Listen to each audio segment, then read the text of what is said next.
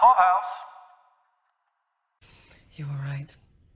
I can't take her away. She's too unstable. Maybe even more so than Malcolm, if that's possible. Oh, it's entirely... Don't say another word. Just for a second. Be the man that I married all those years ago, not this monster. Just for a second. Be him. We're going to lose them, Martin. They'll be arrested, devoured by the media, imprisoned or worse. And what do you need from me? A partner. Help me save them. Of course. And we will. Even these chains can't stop me. Nope. There's nothing I won't do to save my family.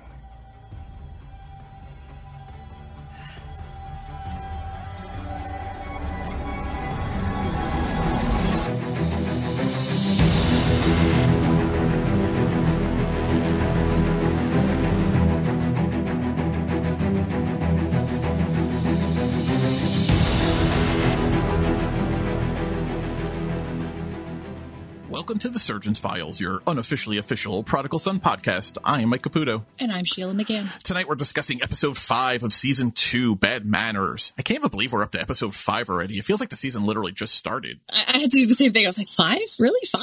I mean, we're already a month in. Is that possible? Is it possible the Super Bowl's already happened and Groundhog's Day is come and gone and Valentine's Day is this week? It's, it's insane. I feel like January, is it was long, but it was a blip as well. Like, while I was going through it, it was long, and then all of a sudden I'm like, how is it already, like, mid-February? Yeah, it's one of those classic, I can't believe what a long year this week's been. You know, it's like one of those, that that was January. I, I say that a lot yeah. these days. This one was written by Marcus Dalzine. This one was directed by Chris Grismer. It appears that this is a first out for both of them with Prodigal Son. Which, you know, it's it's a really interesting kind of weird episode for, like, two newcomers to kind of hit out of the park, you know. In, in a lot of ways, it had a lot of the beats. But in some ways, everyone's acting a little bit off in this episode. Yeah. But in a way that's consistent with season two, because everyone's kind of in a weird place. Everyone, everyone's got something going on. Right. Everyone's kind of in recovery mode.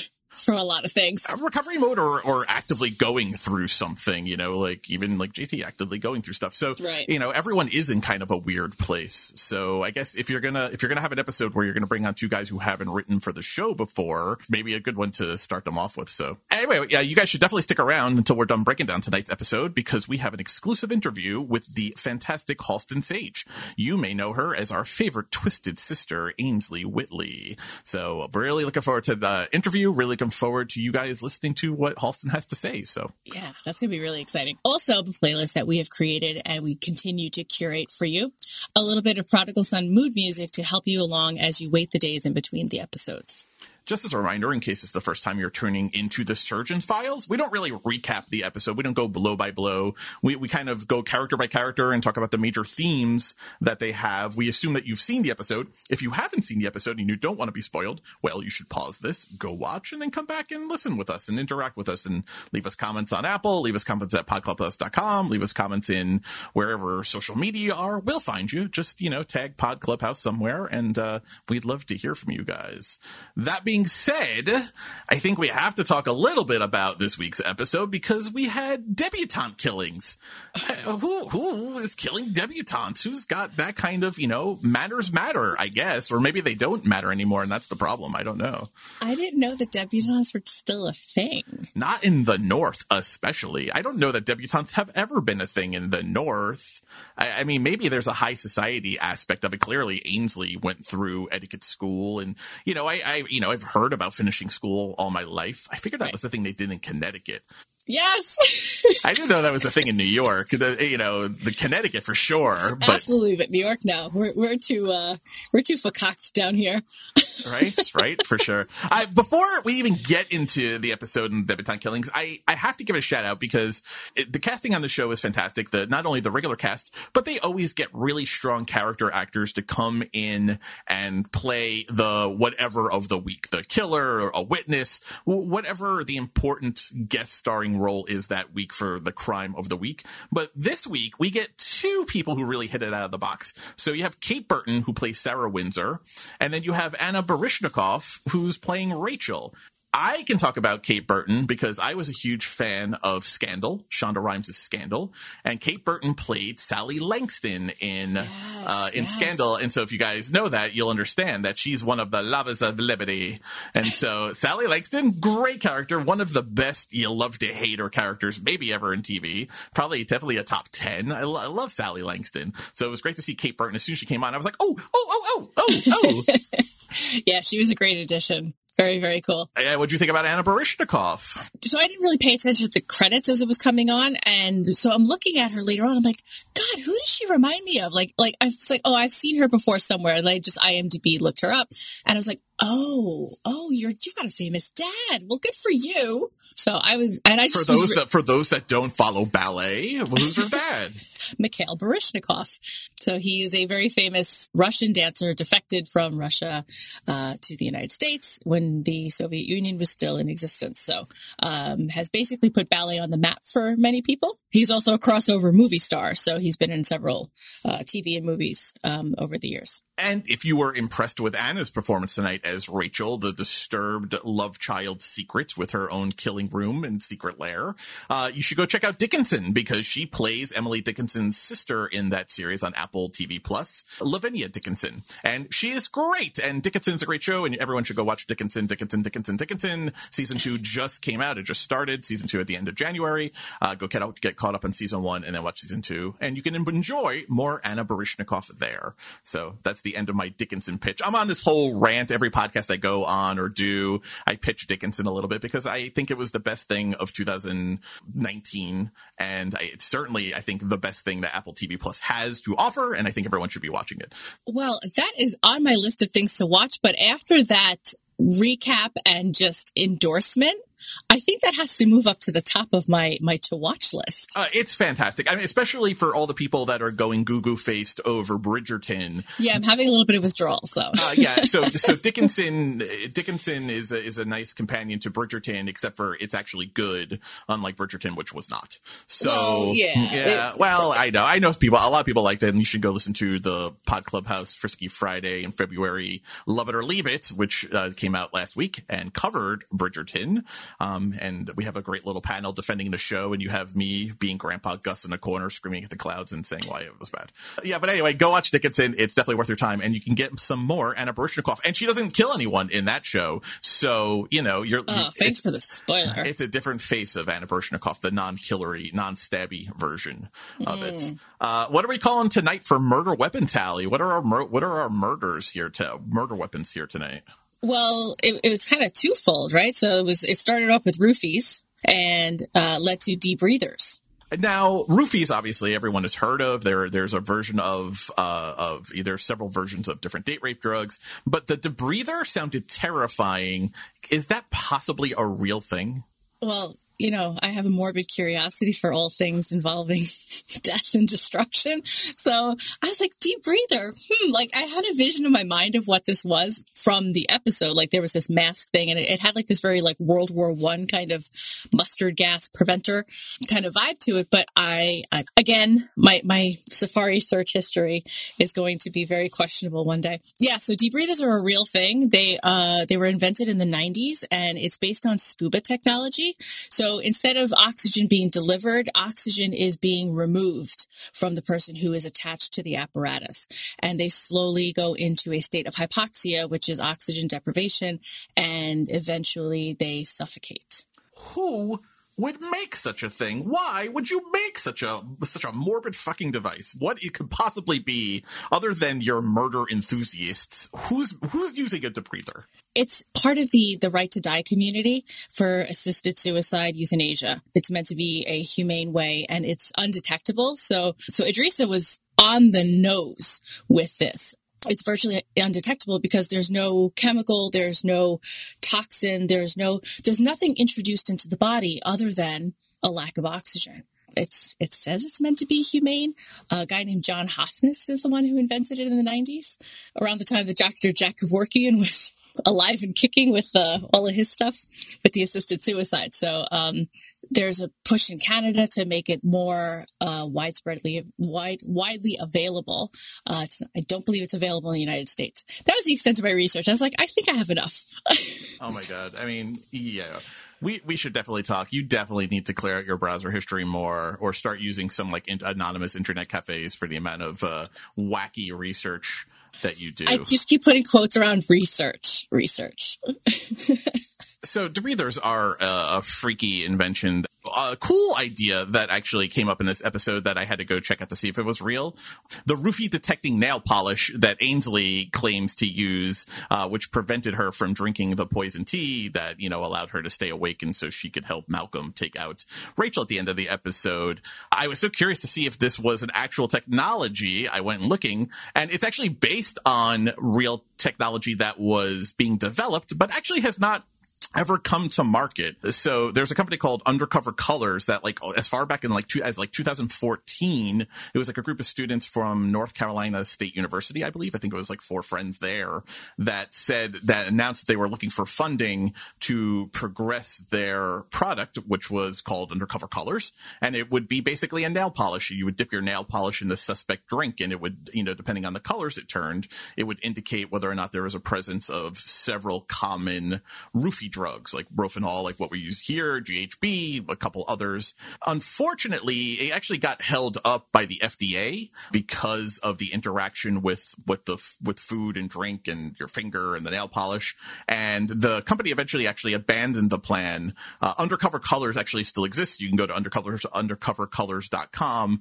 They actually eventually produced a rape drug kit called the sip chip, which essentially is like a small token sized apparatus that you can drop some liquor on, some of your drink on, and depending on the color, oh, not the colors, depending on whether or not it gives you one line or two lines will indicate the presence of a date rape drug, which sounds a lot less subtle than just dipping maybe a finger in a drink. But there you go. So the nail, the nail polish is based on technology that was being developed, but as far as, as right now, does not actually exist. Seems like something that we should have out in the world, shouldn't it? As a woman, we, we have the, the girl code of, you know, like, you don't accept drinks from guys. Like, if the bartender hands you a drink, that's one thing, but you don't accept a drink from somebody who just like walks up to you and be like, hey, beautiful, here, this is for you. So, um, yeah, like, you go to the bathroom, you leave your drink, that drink is done, you get a new one. So there's, there's like this culture among women that, you know, we already are on the lookout for this kind of shit. So, um, yeah, a nail polish would be very helpful, but your spidey sense also needs to be at play too.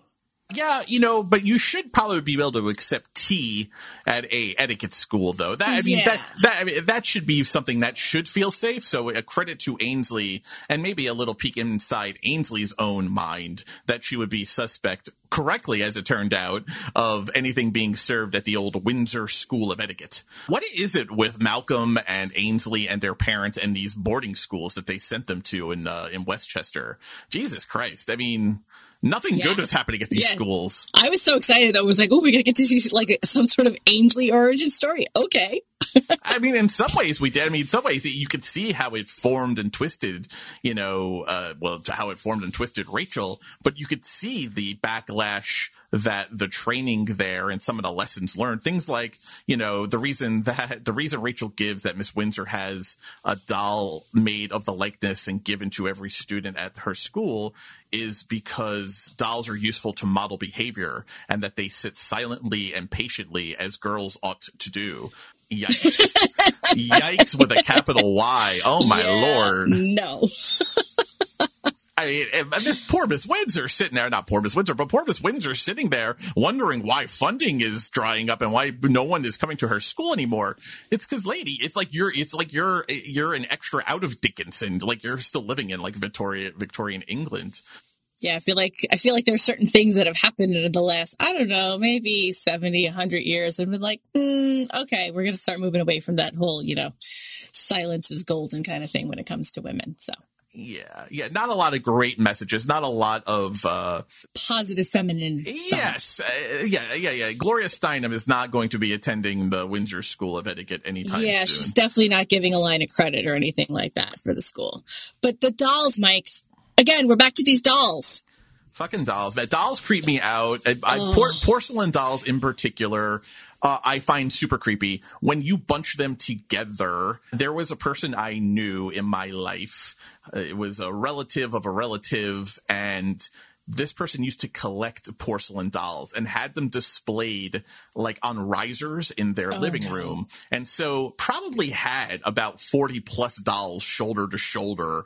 Can I tell you that like I'm having like skeevy like Oh, oh, yeah. I did not ever want to be in this house, let alone this room at nighttime. When night fell, I got to get the fuck out of there because... Yeah. Like moonlight glinting off those dead eyes. No, thank you. Oh, my God. It's so creepy. And then watching the doll be in the hallway. Rachel, well, I mean, okay, fine. You have a doll? Fine. Every, you know, your mother, your secret mother wants everyone into school to have a doll. Why are you positioning it in the hall like it's like a Cabbage Patch Kid you're playing with in the eighties? What are we doing here, Rachel?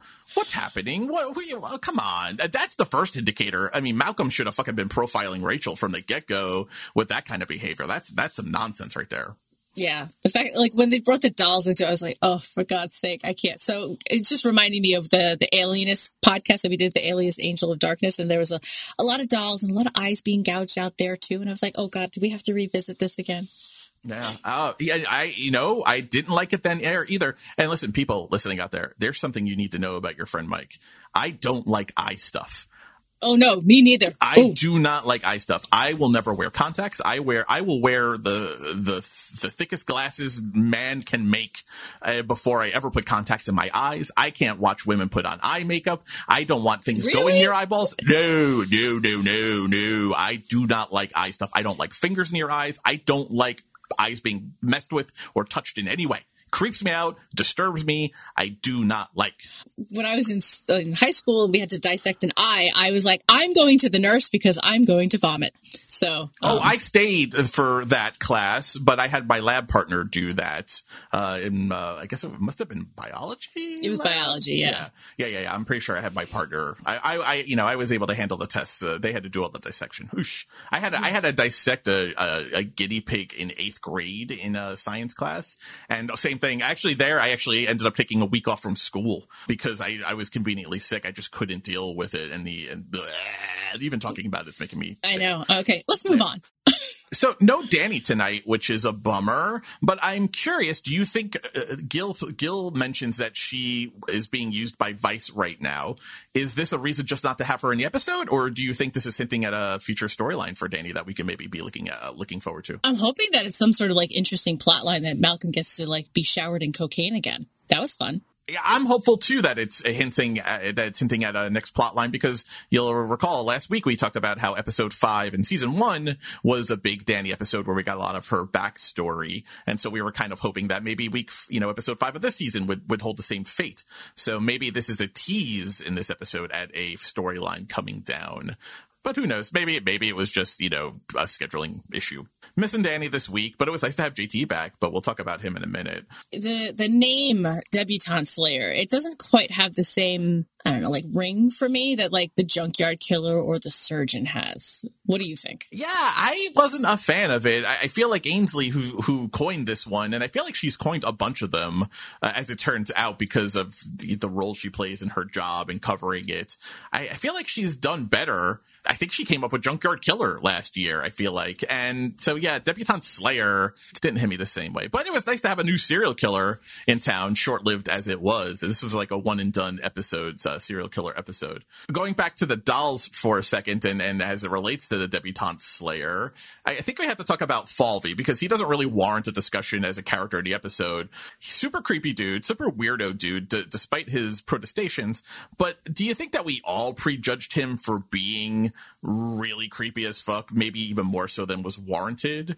Isn't a guy allowed to make a money off the sex doll trade? Or, you know, is is that so wrong if there are customers in Japan that are willing to pay for authentic looking sex dolls? Guys gotta make a living. Times have been hard. So, like, I'm not judging him for that. I mean, I was just like, I knew he wasn't the killer. I knew he wasn't part of the actual doing of it. He's a romantic, Malcolm. The romantics aren't serial killers. But yeah, he was, he really was just absolutely creepy as fuck. He's actually, the actor who plays him is Peter Breen, and he was in Shutter Island, which is another like equally creepy as, you know, fuck kind of movie. But he plays a serial killer in that movie, and he's being subject to the uh, interrogations of Leonardo DiCaprio. So one could say that creepy as fuck is his milieu. Yeah, he's he he does it well. Uh, just a little little Easter egg that had to be intentional. So Malcolm comes into the interrogation room when Gil is talking to Falvey, and we learn that Falvey's first doll's name is Dolores.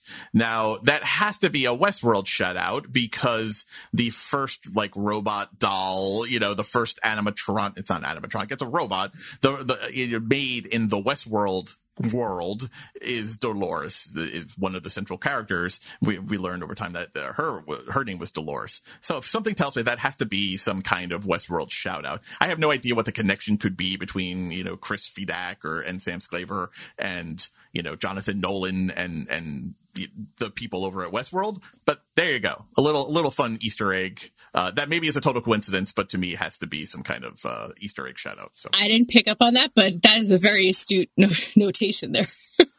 Well, let's get into the characters now. Let's start with J T, because we hadn't seen him for two weeks. Backstory. So J T is given the alternative that if he wants to proceed with the complaint against O'Malley, who is the cop who really roughed him up uh, outside of Malcolm's apartment, him and O'Malley will both be suspended for twenty days pending the investigation, which seems patently unfair. In the end, J T decides not to pursue the complaint. Uh, he gives this quote. This is a paraphrase, but he says that hatred that you feel is poison.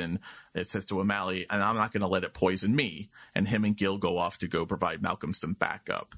Is that the right decision? Do you agree? I mean, it's J T's decision, so it's right for him, I guess. But did you agree with that? Did you agree? Did you agree with J T to not pursue the complaint against O'Malley? It's it's not so cut and dry. It's not so black and white here, because they're both going to get punished for lodging the complaint if they're doing this twenty-day suspension for both of them. So the, the the person bringing the complaint and the person who's being complained against.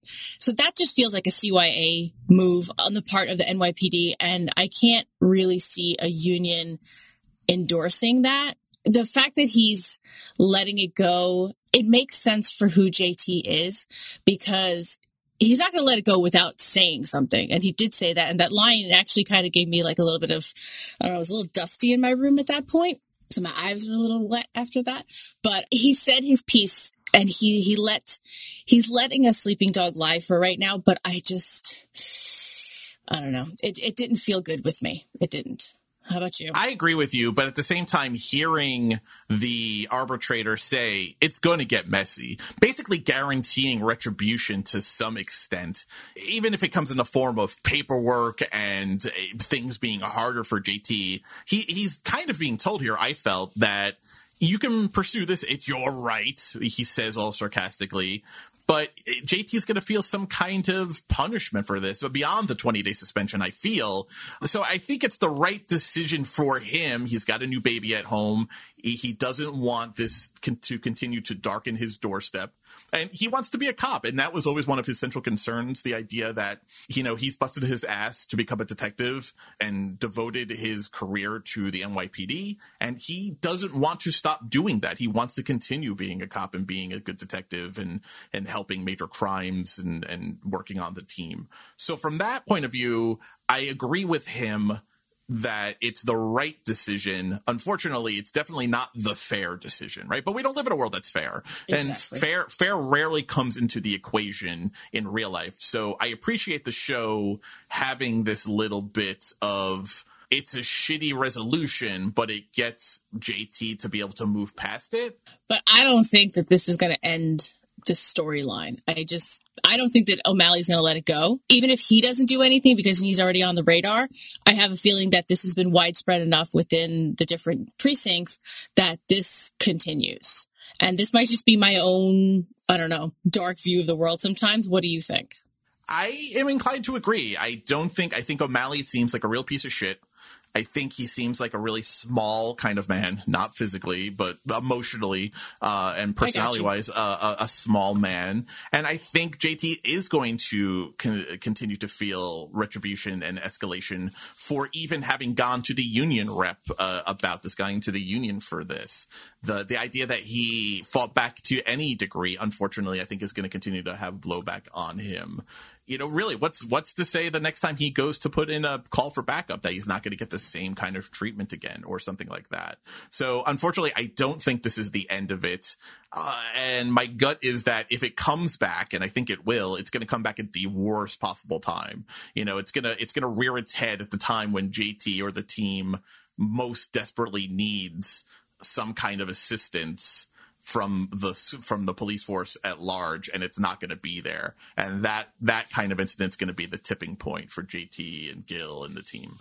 Yeah, that that feels like a logical continuation of the story arc, is that they're going to get screwed over at some point as as blowback for even bringing this up.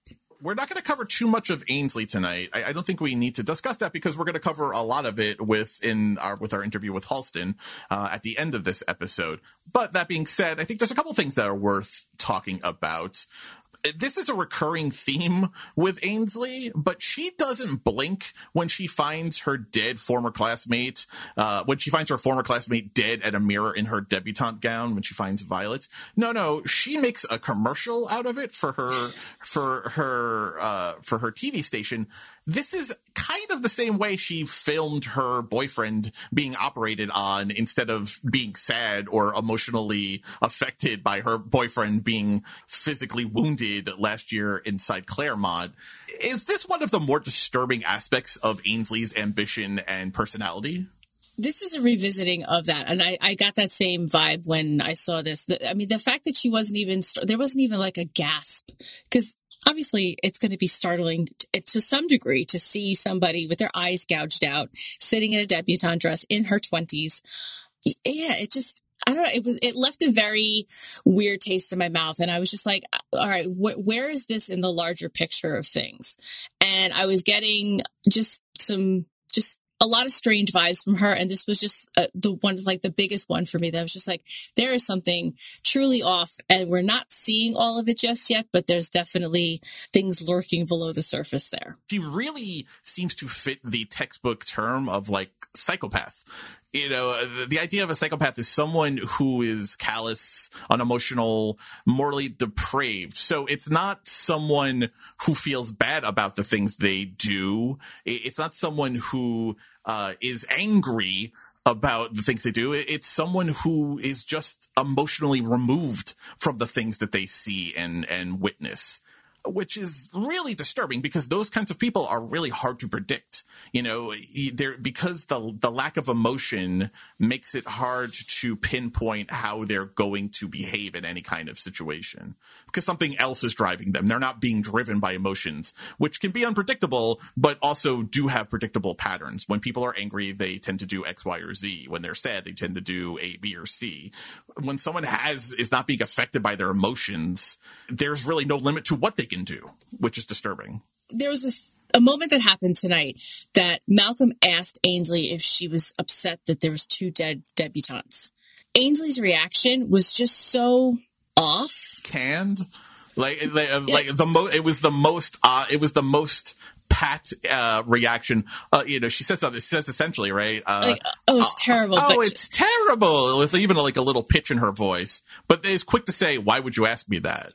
I feel like that he was testing her or like starting oh, yeah. to profile her in some sort of way, because there is just this offness to what she's doing. And I, I think that was like the beginning of the psychopath test that he was doing on her. There's a whole range of Ainsley that is very impulsive, very reckless, very Martin-like, which you can call her ambitious, you know, which a lot of people use as a four letter word, you know, especially as towards women, it is used. It tends to be used very derogatorily, unfortunately, but you can say that she's got drive. But I think those explanations, even in their most extreme usage, only take you so far for how she behaves.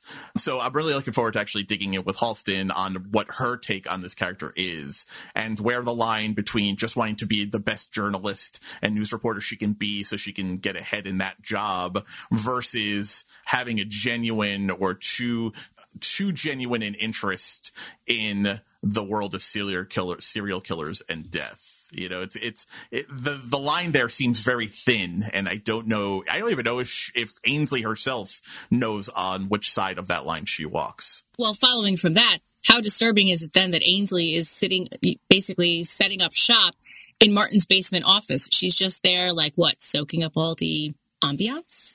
Yeah, and which this this was a real, when she starts reading his journal and and we're hearing Martin's voiceover uh, going through the pages and the detailed things. This is not this is not like when you're reading Highlights magazine in the dentist office as a kid. You know, this is this is some next level disturbing interest. It's like the guys, it's like the students at Hogwarts that go into the restricted section to learn about Horcruxes.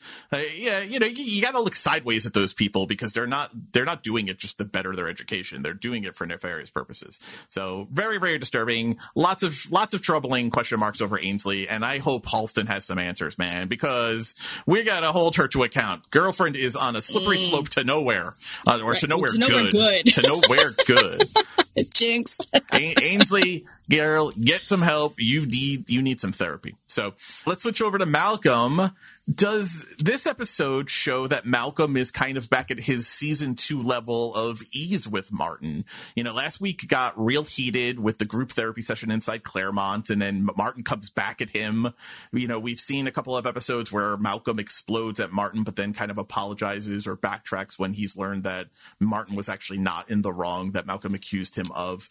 Tonight, they were kind of back to easy relationship, which is how we've seen them more or less this season, where Martin can call and Malcolm still calls him Doctor Whitley, but talks to him as like a friend or peer and not as serial killer father that he wants to run away from. What did you see in their relationship in this episode this week? I definitely saw that Malcolm was a little bit different when it came to Martin. So when Martin called, Malcolm didn't seem to be quite as imposed upon or put upon when Martin calls, because usually there's an audible sigh. There's some little quip like, oh, please tell me it's cancer or whatever, you know, that he's done up until this point. So I feel like there was some sort of like clearing of the air between them by getting some of this this truth out in the open. It, it cracked away at a little bit of the, the divide between them, I think. There's something really interesting about Martin, the way he tries to speak in, in code about murderous things around Mister David. Mister David is a smart man. I don't know who Martin thinks he's fooling, but I, the the conversations and ways that he has them, I don't think he's fooling anyone who may be listening in on Claremont's lines if those calls are recorded or whatnot. I it's uh, I just got I sometimes I find myself shouting at the T V like, Martin, you're not fooling anyone. Yeah. They know you're talking about killing people, you know? That's what I always Your find eyes are getting shifty, he can see you. yeah, yeah, your beard is getting all twitchy, sir. And Mister Damon knows you better than you know yourself. Good man. Is so is Malcolm making things more suspicious by stonewalling or ignoring Jessica and Ainsley as she indicates he is at the start of the episode? I think Malcolm always makes it worse when he tries to avoid someone instead of confronting them when he is worried about them. And this is a pattern of behavior Malcolm has had since the start of the series. When he's worried about his mother or he suspects his mother of doing something bad, he ignores his mother or tries to push her off. He does this with Ainsley on the regs. He is constantly keeping Ainsley at, at arm's length, uh, for, quote unquote, for her own good. But you're doing more damage. You're making her have more questions. You're driving her to go and want to speak to her father. You're driving her to want to go and look through Martin's old journals. If Malcolm was, I think, even a modicum more open with those that he's trying to, quote unquote, protect, I think he could probably actually avoid a lot of issues that he runs into, especially when it comes to Ainsley. She is not going to stop looking into something because Mar- because Malcolm tells her not to. That's not who she is. It's never been who she is. I mean, you look at the flashback at the start of this episode. She's competitive. Whether or not Malcolm is competitive with her, and that's a question to discuss, she's certainly competitive with him. And she's never going to just accept his... it doesn't concern you or don't ask that question. If nothing, that's catnip for her. That's catnip crack for her to get more involved, not less involved. And the same with Jessica, the last episode out, when he was trying to reassure her that there was nothing wrong, and, and Jessica tore apart the living room and found the one drop of blood. based on the same thing of being stonewalled and, and figuring out that when her going to figure out that there was something really, really bad afoot.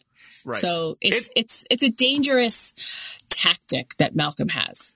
I like Malcolm, but there's this pattern because it always seems to be Jessica or Ainsley that he's doing this move on. It almost comes off as him being a little bit paternalistic, a little bit, I know better than you ish. And I, I think in his heart, he genuinely thinks he's doing it for the greater good, to protect them from themselves. But it always seems to backfire. And so I'd like to see a little bit of character growth in Malcolm, that he actually tried the straight approach. See how that works out and see if you can't crack the problem. It, it diminishes Jessica and Ainsley a bit. They're both very intelligent women. They're both very capable women. Look what they have accomplished. Look what Ainsley's accomplished in her career. Look what Jessica has managed to do, keeping the family fortunes together for twenty years after being the wife of a convicted serial killer. So I think he underestimates them constantly, only to the worse. It never works out better when he keeps something from Jessica and or Ainsley. And we're seeing it doing again here. Now, I don't know that it would have worked out great if he had told Ainsley what really happened. But Martin has a really interesting theory about that when he says that de- by not telling her the truth, he's denying her. Malcolm is denying Ainsley the ability to maybe be proud of herself. Or, or, but I think you could take his statement there and make it even larger, that he's denying Ainsley the ability to actually understand who she is. For good or bad, we should all try to understand who we actually are. And Malcolm and his kind of paternalistic nature, I think, denies them that. I don't know. I don't know if that holds any water. I don't know what the reaction is to that, but. No, it does, because it feels like a condescending pat on the head, like, I know better, and you don't need to know these dark horrors. We can just move on, and you don't have to concern yourself with that. That's the vibe that I get from that. And of course, these women who you said, and I agree, they're intelligent, they're curious, they want to know, they want to figure things out, they want to understand the same that Malcolm does. I just feel like, well, what with Ainsley, you know, now capable of, and this being a theme throughout this episode, is that she She's going to want to uncover, no matter what, what it is that she can't remember, and to to whose detriment, right? Right. And, and, and so often the case when someone withholds something from us, the person will make it worse potentially or larger in their head than maybe it even is. When they know they're being lied to or information's being withheld from them, you create a circumstance where they begin maybe pulling in more information than it's actually even germane to the topic. So when Ainsley becomes crazed at tracking down cases like this, you can see it all, or she becomes obsessed with trying to get into Claremont to speak to Martin. It's all a result of, I, I wanted to know answers to specific question A. Malcolm, who I know has the answers, is keeping it from me. So now my queries are as to specific question A, B, C, D, and E, whether or not B, C, D, and E have anything to do with A. You know what I mean? It becomes right. a snowball effect where you're just making it all so much worse. No matter what the fallout is, the cover-up is always worse. We learn that at Watergate. We, you know, we learn that constantly. If you're watching Your Honor right now on Showtime, which everyone should be watching, uh, Caroline and I are covering that uh, that uh, that show uh, with Tales from Yaya podcast.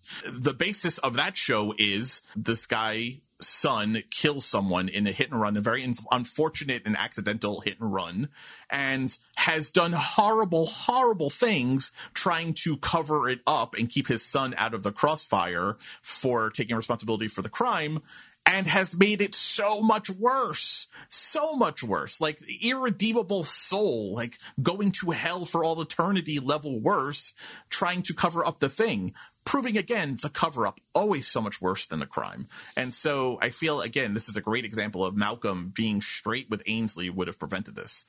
Malcolm having been straight with Jessica off the bat instead of a fakakta lie would have spared her having to destroy her room and then still finding evidence and still confronting him and and making her feel like she was crazy and forcing her to go to Martin. All those things spiraled off of Malcolm keeping information from these women in his life.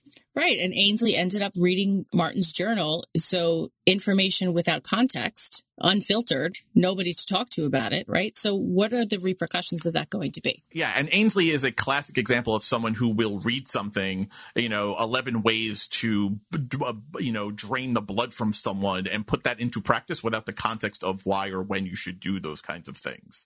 She's the perfect example of the kind of person who will only read the bolded sections of the textbook and not any of the context that supports it, you know, when she studies for the test. There's this idea brought up in this episode that Ainsley is competitive with Malcolm and it drives a lot of what she does and who she is. Martin kind of implies that Malcolm is maybe competitive with Ainsley. Is there something there to that, do you think? Is he actually trying to solve this murder, quote, quicker than his sister because he's competitive with her? Or is it really just concern for her safety and her reckless behavior that he's trying to solve the murder first? Is, is there any weight to the competitive nature from his end? You know, I think this is what makes them so complex and, and why the writing in the show is so well done, because it's all of those. Siblings are competitive by nature. I get the feeling that there's like this age difference between them, but that it really hasn't stopped Ainsley throughout her life. And just like the flashback scene that we got at the very beginning, that she was, you know, five years old and trying to keep up with her brother.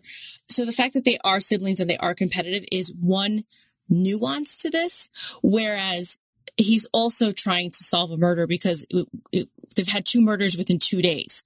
So, like, obviously the clock is ticking because this is a motivated serial killer. But Ainsley now is also hellbent on solving it to get, you know, finishing first. And Malcolm also knowing what he knows about wh- what Ainsley, Ainsley's journey has been, that there's this really complicated dynamic here in this episode that it's just, it's just hitting so many good notes for me that, yes, he is competitive with her, but I don't think that that's the main driving force. I think he's that he's starting to see her unravel. There's these tendencies that are coming out and he's seeing it. And he's like, I need to, I need to figure this out so that she's just, she stops.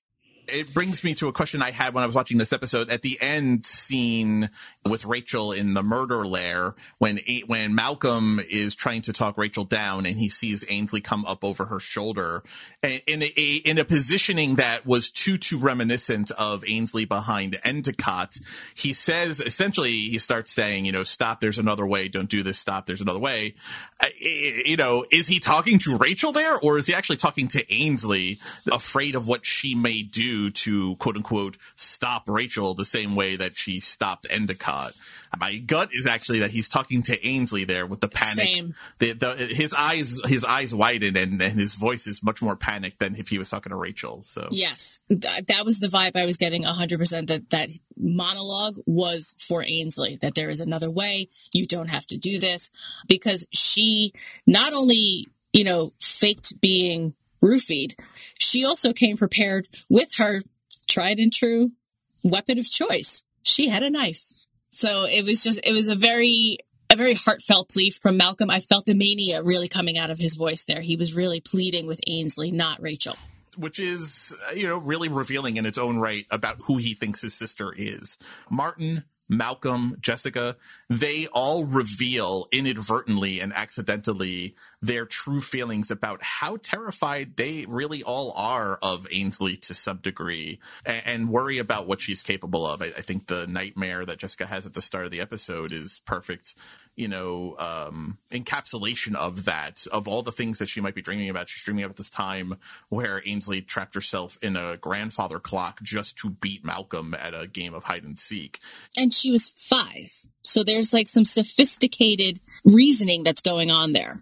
Yeah, no, no, for sure, for sure. So do we think that Malcolm, in his breakdown of Miss Windsor's failures in decorum, was this classic Malcolm? Is he getting a little bit of his groove back, do you think? I love this. We haven't seen Malcolm act like this in quite a while, you know, catching her when she when she refuses to give him entry, you know, when Ainsley's up in her tea room. She says, "You're lying." She stops and he begins listing off all the reasons. I love the idea that Malcolm, through osmosis of his sister having attended etiquette school, is versed on all of the decorum that Missus Windsor is breaking by covering up a larger indiscretion and break with decorum, lying, uh, you know, turning her back, you know, leaving the scene first versus her guest. All of the things he just kind of nails her. a contraction. Because you are who you are. Uh, you know, it was great. This was, I mean, this was Tom Paine at his most Malcolmist, just throwing people's behaviors back in their face in an un- incontrovertible way. It was really delicious to see him in this kind of form, because we really haven't seen him. We had a little bit of flutter of this when he's speed profiling the women of Ward Z last week, but it's been missing a lot from this season. This kind of Malcolm profiling on his feet with his, his lightning quick uh, intellect and and mind and tongue all kind of working at the same speed. Yeah, I agree. I was absolutely relishing the dressing down that he was giving her as rapid fire as he possibly could. I was like, yes, he's back. I want to shift to Martin. There was some talk in the Facebook groups and there was some talk uh, on social media also about about Martin yelling at Malcolm last episode and how his accents came through at the height of his anger. And you and I talked about this. We we both really like this idea that Martin loses his eloquence when he gets upset, like all people do, or, or at mm-hmm. least most people do. If you've worked hard to lose your accent, when you get excited, either in a happy way or an angry way, your natural tongue tends to come back. And so there was some there was some discussion about whether or not Michael Sheen's Welsh accent was bleeding through. Now, my understanding is, and I've heard, I, like, I actually just heard an interview with Matthew Rhys, who's also Welsh. Mm-hmm. There, th- those accents are very impenetrable to me and very hard to make out, especially when the person is excited or speaking quickly. I don't have an ear for the Welsh accent. That's not the accent I'm hearing Martin Martin Whitley break into when he gets excited. To me, it's very much a Queens, Brooklyn, Long Island accent where the consonants all come up and mother becomes mother. Mother. Yeah, yeah. It, it, that's that's very much the, the people you and I grew up with. Like your mother is very South Bronx. Right. Well, that I mean, yes, that that's a whole yeah. other dialect, but it's a it's a very Queens, Brooklyn, Long Island thing. Absolutely. You know, the the yeah, you're breaking your mother's heart. You know, the, that whole thing. And, and there's a little bit more of that tonight when he says fakakta. Uh, I, I warned listeners a couple of episodes ago that you'll hear me say agita from time to time, which is New York for heartburn. You're giving me agita. You're also giving me agita. You got to knock this off. You, you, your plan's fakakta. Fakakta is like a Yiddish word. Word, but it's one of those, but it's beyond that though. It's, it's a New York word. It's a New York-ism. And so when he comes out with fakakta, this all, and there was a little bit of the A sound instead of the ending consonant sound in his speech tonight. That's all Martin Whitley being a New Yorker, not Michael Sheen breaking his accent and letting his Welsh, natural Welsh accent come through. I think that would sound very, very different if he was using his Welsh accent as he gets excited and loses the eloquence. I heard none of the Welsh coming through. I mean, the Welsh accent is very, it's very different than a British accent, an Irish accent. Like it's like kind of a cross between like the Scottish, the British. It's it's a it's a very distinctive accent. So I got none of that, and I engaged yeah. in some of these discussions on the Facebook group because I was just like, he sounded like me. It yeah. sounded like people I grew up with. Yeah, where water becomes water. Water. Water. You know? That's a classic example. Like, Martin in that scene would be like, you drowned your mother in water! Like, right. There would be no R. It would just be water. Like, and so it's very consistent with that kind of thing. And so the use of fakakta, he's not Yiddish. He's not Jewish of any kind of form or form. But New Yorkers use Yiddish words like they use Italian words all the time. People say mashugana all the time. That, like that, uh, schmuck and spiel. Yeah. Yeah, yeah, I need a schmear, you schmuck, like you schmeal. Glitch. Right. Even right. glitch is like a Yiddish word. Yeah. Plots, you know, plots, I'm going to plots over here, you know? Yeah, I'm, I'm verklempt, all of that. Those are all New York, those are all Yiddish words that have been co-opted into New Yorkisms that you hear in, in conversation. I, I heard growing up, uh, fakakta, no one in my house is Jewish, no one in my house speaks Yiddish. I heard fakakta my entire life growing up in my house. Yes, same. My entire life. And, you know, there's a great skit from the nineties with Mike Myers, and he does Coffee Talk with Linda Richmond, right? Sure. That's all of that, you know. Yeah. That, Talk that amongst per- yourselves. Right. But like a lot of those Yiddishisms that would come in, but it's very fluent in New Yorkers. And I feel like them bringing in a word like fakakta, it really like lends like a degree of authenticity to like Martin being a, like a bred New Yorker. It really does. As, as a lifelong New Yorker who has spent years trying to lose most of his accent or speak mostly without an accent, I really appreciate all of that character development with Martin. And so it's only because it came up post post us talking about it on this on this podcast, and we saw a discussion of it elsewhere, and then hearing fakakta tonight, it was just like we, we got to address this because it's such a it's such a region. I think everyone has regionalisms. New York has a very rich, complex, co-opted uh, vocabulary that you can just kind of grow up with as part of your upbringing when you're here. And it's it's like the melting pot nature of it. Like like you and I are not Jewish, but yet these words have absolutely permeated our vernacular. Yeah, yeah, for sure, for sure. And it so. sounds natural. Like when you said fakakta, I was like, yes. Like that is some deep writing right there. It doesn't even make me blink. It doesn't even no. make me blink when I hear him say that, because I believe him as kind of a really born and bred New Yorker. So let me ask you this, Sheila. Is there anything more chilling than hearing Martin Whitley say, like he does at the end of this episode, "There's nothing I won't do to save my family"? With the long gaze that came after it, oh my God, my spine was like, whoop, hello. Yeah. It was very chilling to very, hear that. Very, um, very disturbing. And and only hints. I mean, we've we've put on ice currently this whole idea of him trying to get out of Claremont. It's been it's been kind of put on hold with everything that happened in group therapy the last couple of episodes. But I don't think we're done with that storyline. He's still holding on to two of the three, you know, golden tickets to get out of the out of Claremont. And he still has the shiv, and he still has, Mister you know, the Mister David plan as his last out, because he's got two out of the three, and Mister David has the third. So, like, that's still brewing in the back of my mind, and he's getting more and more compelling reasons why he needs to be busted out. Yeah. So I'm getting a little nervous. I'm getting excited. It's a long season, folks. And, I, you know, I think, you know, we talked about the fact that we're already up to episode five, but we're going to be here for a while in season two. You know, we really haven't gotten the the serial killer of the season aspect yet, and which is pretty consistent with season one. You know, the junkyard killer gave way to what ended up eventually being Endicott, but that was really the middle portion of the season that really picked up between episodes, say, seven, eight, nine through the end of the season, you mm-hmm. know? So I, I think we're still in the settling in phase, and everyone's still catching their footing on where we are.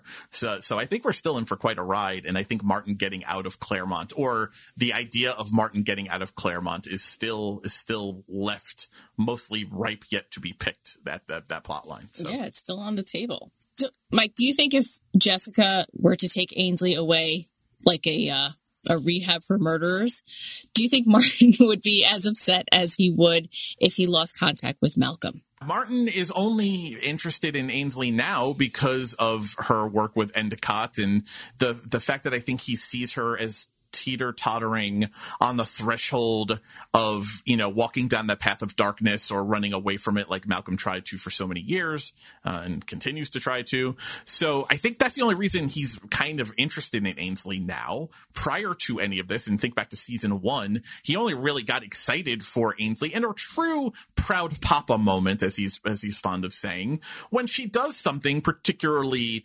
murderous or bloodlusty or super cutthroaty, and and she does plenty of it. I mean, she's super reckless uh in so many ways, and she takes so many risks in so many ways, and I think Martin really likes those things. But when you get down to it, he really has put all of his eggs in Malcolm's basket. I don't think anyone being taken away from him would ever disturb him as much as Malcolm being taken away from him would. I think he jealously guards A Jessica and Ainsley, especially when it's against someone like Gil. I think his hackles and his machismo and his and his jealousy comes to the surface, but deep-seated love and need, to, like the need where it's almost uh, an addiction, I think really only runs as deep as Malcolm. Yeah, that's the feeling that I get too, is that Malcolm is the one that he's he's put his uh, his laser sights on, and that's that's his legacy, I feel. Yeah, in a lot of ways, I think he sees him as his legacy, as the continuation of his, as his not only namesake, which is funny because he's the one who doesn't have his namesake, but as like the genetic line. But there is this there is this idea that Ainsley maybe also carries, you know, his skill set. Though, to hear it from his own mouth, he seems to identify Ainsley more as uh, Jessica's daughter. Jessica's daughter, yes. Not not so much his. As for as much as, you know, she can be my girl, you know, yeah, it was telling that he sees that she has more qualities that Jessica possesses than he says that he possesses, which is an interesting study, which is one of the things I'm definitely interested in, in asking uh, Halston about. So this is the second week in a row that Jessica has turned to Martin for help with the kids, something that I think maybe we only saw once, maybe twice, the entirety of season one, Jessica voluntarily talking to Martin about something. Now we've seen it twice in a, in a row. She even goes on to say that she needs a partner in Martin. She needs him to be her partner in, in helping the kids not get lost and get swallowed up by the media, by themselves, by their own impulses, by their own darkness. That's huge. That's huge. What can that, what does that mean? Are, are are these two going to become a team? Is Martin going to work above board with Jessica? How does that work? How does it work with Gil? What do you think? There's a lot to unpack there. The fact that she's partnering with Martin, I feel, is desperation on her part, because she's done what she can up until this point, but now the waters are getting deeper and she's not She's not able to navigate this the way that she's has in the past, because things are getting tense. They're, the, the, the, the stakes are getting elevated, not to be like cliche, but I, I mean, you know, now we literally have a murder that has been covered up, and now she knows about it, and, and the conflict. What do I do with that information? Both of my children will be implicated because one did it and one covered it up. There's just a lot going on, and I feel that she's just desperate, and she has nobody else that she can turn to, because A, Martin already knows, B, he's already in uh, an asylum for the rest of his life, so it's not like he can have his sentence added to if he's an accessory to murder. They were married. They, there's a trust there. You know, even if it has been eroded over twenty plus years, and the fact that he's a serial killer, but, you know, you could step back into that, that mindset of like, well, this is a person who I did share my deepest, darkest secrets with. And then maybe we can use the, that, that power for good again, uh, even if it is just targeted. So I feel that this is her, her cry for help. And the fact that Martin kind of meets her meets her there in the middle, going, there's nothing I wouldn't do for my family. He's on board, because there's just a lot going on between them subconsciously. That dream that he had the other episode, there's just a lot going on. So, um, yeah, it's just, it was an exciting kind of a prospect, these two teaming up. You say the word desperation, and I think that's definitely a bit there. But you, you also, I think, were right, uh, hitting the nail on the head by saying that they were married. There was love there. There was attraction there. She, even in her plea to him tonight, says, be the man I fell in love with, almost like begging him to revert to the idealistic version of him that she probably holds in her head when she wants to have a happy memory of him. You know, there was a time when he wasn't a serial killer, when he wasn't the surgeon. He was just, you know, Doctor Martin Whitley, her loving husband and father of her children. That was a time that exists and is in her memory. And so I think it is a little bit of nostalgia, a little bit of the hope that he can become the man again that she fell in love with. I don't know that that's going to happen. I think she's stuck with the Martin that exists now, not the Martin from pre-nineteen ninety-nine, nineteen ninety-eight, and that glorious dark beard of his that we got to see tonight. Uh, you know, so I, I think it's a little bit of idealistic dreaming, but it's also extremely important, I think, to the ongoing development of their two characters, that she's even broaching this idea of partnership. That's a next level shit for Jessica. So there's a part of me that wonders if there isn't some attraction still on her part, that she would be willing to be uh, a quote unquote partner with him in trying to save the kids. It's shocking to me that she thinks that they would even be on the same page in saving the kids. She's taking for granted this idea that Martin doesn't want the two kids to become serial killers. And I'm right, not convinced of that cell, at all. Like, and be, like, they'll all share the cell, you know? And he's talking about, you know, tell Ainsley that she killed Endicott. She may be proud of herself. He's looking to get her a participation trophy for the bloodlust, you know? And so I, I think I think Jessica's taking a lot of assumptions here, but I, I'm in for it, though, especially because it plays great with Gil. You know, there was this whole aspect here where he's super annoyed with Jessica tonight when he finds out that she went to visit Martin. Is that jealousy on Gil's part? Is that just her, him being mad that she involved Martin in a, a case? Does it speak to Gil as he sees himself really as the real father figure for Malcolm and for Ainsley? I don't know. I don't, I, I think I think there's a lot there. What, what was your take on Gil tonight and his reaction to Jessica in that scene? I definitely got jealousy from him. I, I also was excited that he opened the door back up for, for Gilsica, for the return of Gilsica, was saying, well, you know, you were right on time for me, uh, even if she missed Ainsley. Because he was very stonewalled. He was very stoic, very kind of mean to Jessica the last time out. It's it's not okay for you to just want to partner with me whenever it's convenient for you. You told me to get out, basically, to get out of your life. So I think in having had to deal with Martin the last time out, it, it softened Gil. I think it reminded him that, you know, she is the polar opposite to Martin, and he, he does. He does have an attraction for Jessica.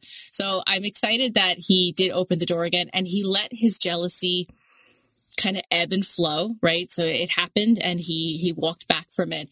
I, I think he's just appalled at the notion that she just went to go see him, and he wants to be that level of trustworthiness, I think, in her life, but he's got no idea what the content is. So, um, well, yeah, I, yeah, again, I, and he's really acting from behind the eight ball here. He has no idea the level of nonsense and shenanigans that's happening in the Whitley family right now, because he's been kept on the outside. The only one Malcolm can conveniently or successfully hide stuff from is Gil, but not even really, right? Because it, Jessica and Malcolm in tandem or separately are subconsciously giving off vibes to Gil, it seems, that something is amiss. Something is amiss with Malcolm, with Ainsley, and and with Jessica. I'm curious, do you think that it, that's him just being a good cop, picking up subtle micro expressions?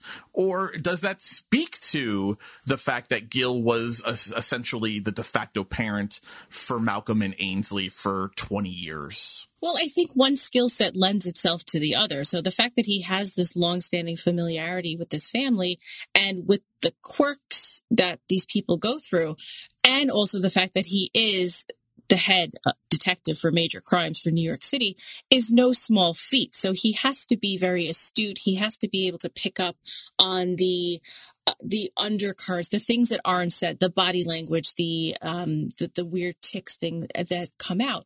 But the fact that he's he says to Jessica, he goes, I don't know what's going on. I've never seen her, Ainsley, like that. And you and Malcolm are amped to eleven. He knows that there's something big going on, but he can't put his finger on it. But Jessica also didn't help the situation by saying, you know, was Ainsley involved? For me, that was like a bigger tip off that he's going to be going like, okay, Malcolm's been odd. Now Ainsley's odd. And what, what does Jessica fear that Ainsley is involved with? To be fair, odder. Malcolm is being odder. Ainsley yeah. is being odder.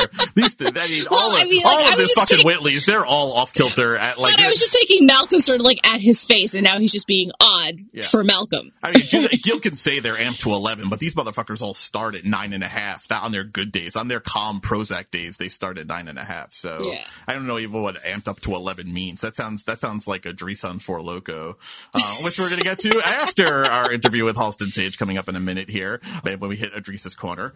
But yeah, I, I you know, it's going to be interesting. Gil didn't get to be the head of major crimes. He didn't get to be the detective he is by just letting things go.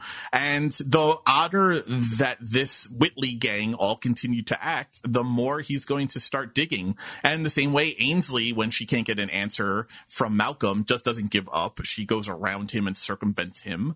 I don't think it's long before Gil starts using alternative ways to try and get the answers he's looking for, to get to the bottom of why these guys are all acting so, so strange, and can be tracked easily back to a specific point in time. The same way Jessica was able to track it all the way back to Endicott's murder and disappearance, the rug, you know, the rug being destroyed on that same night. Gil I mean, yes, he was recovering from his his wound at the time, and it was in rehab at the time after that, or for the immediate aftermath. He's going to be able to do the math. It's th- these guys aren't master liars for as much killing and death as they're all involved in, and I think the cards are all going to kind of – the card house is going to come crumbling down around them once Gil actually starts to push. I have just one observation. So Please. the fla- so the flashback scene that happened at the very beginning of the episode, when Martin turns to look at the clock, he's like, the chime is off. There's behind him, there is a, a portrait painting. And dude, like this guy, whoever this is, it looks like Martin Whitley from, you know, like basically like him in a portrait painting. It's got a big, you know, he's got a big black bushy beard, black bushy hair. So it was just an observation. I'd seen it a couple of episodes ago when Gil had come to the house and Jessica's like, this isn't a good time. And I saw it in the foyer and I was like, oh, when I saw this episode, I was like, oh, that's definitely like a Martin Whitley lookalike. Well, nice little eye for detail. You know, it's interesting. We hear from the Milton. We hear about the Milton family from time to time. I'm curious what the pedigree is on the Whitleys and how back in history they go. Or is Martin the first, you know, notable Whitley? Um, so it'd be interesting to hear uh, about his side of the family. And is he the first serial killer in the Whitley family? You know, did did the blood go bad at his line on the family tree? Is there, you know, maybe the way they're doing a Yellowstone eighteen eighty-three, maybe we can get, you know, the Whitleys nineteen fifty-seven, you know, I don't know. That might be interesting. A Martin origin story, I would be definitely down for. Oh, my God. All you have to do, if anyone watched Good Omens, all you have to do to de-age Michael Sheen uh, or Martin Whitley is to shave his beard, and then it shaves. Oh, and then you have a baby face. twenty-five years off of Martin's age without any other work. Right, because they already did a fantastic job, you know, de-aging Malcolm. All right, guys, that takes us to the end of our episode discussing Bad Manners, episode five of season two. I hope you stick around now because we're going to have our exclusive interview with Halston Sage, who plays Ainsley Whitley. Afterwards, stick around because we're going to have a Drista's Corner, and we're going to wrap up and say thank you and goodbye. So now, stay tuned, is our interview with Halston Sage.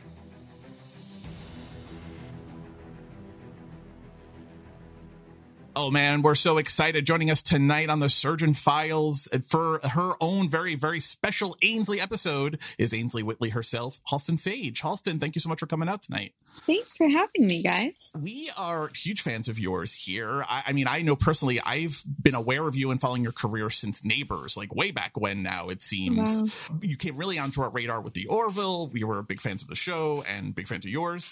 Talk to us a little bit about moving from that kind of sci-fi dramedy to them being cast as Ainsley in Prodigal Son. What was the audition process like? The kind of change in type of show it was? Well, first of all, thank you so much for, um, no, thank you. for being yes. so loyal.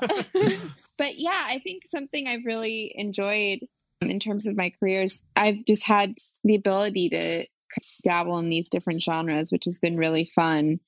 And an incredible experience because each project has been so different. You know, I really love comedy, which is why I find it hilarious that I'm on a very serious drama about serial killers. Although there are some really fun, funny moments that happen on Prodigal Son. And we do tend to pick out those moments too. We, we highlight those.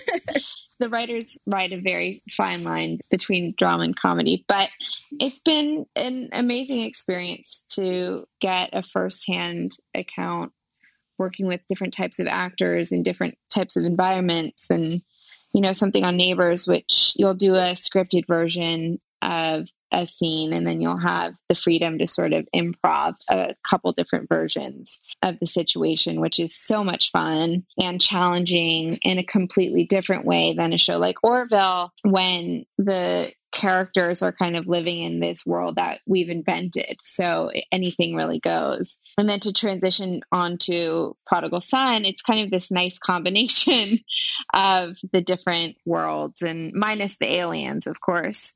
Sure, sure, um, sure, sure.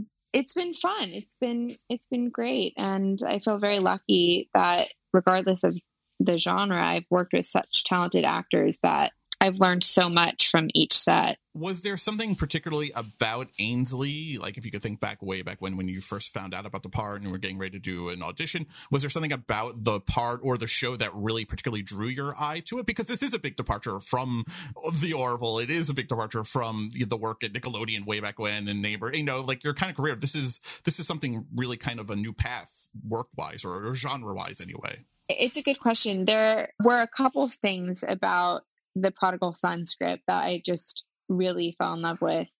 Obviously, I really connected with Ainsley and her very strong relationship to her brother. I didn't connect so much to her experience being the daughter of a serial killer, but I was so fascinated by that character idea of someone who wakes up in the morning knowing, knowing that she shares blood with someone who has the capacity to kill people. I just thought was such a fascinating reality and so complicated. What a Scooby would have had just now had you been like, that was what I mainly identified with. It was, you know. Right. My, my yeah, I'm, so, my I'm sorry to really... disappoint you. I'm so That's sorry. Okay. That's all right.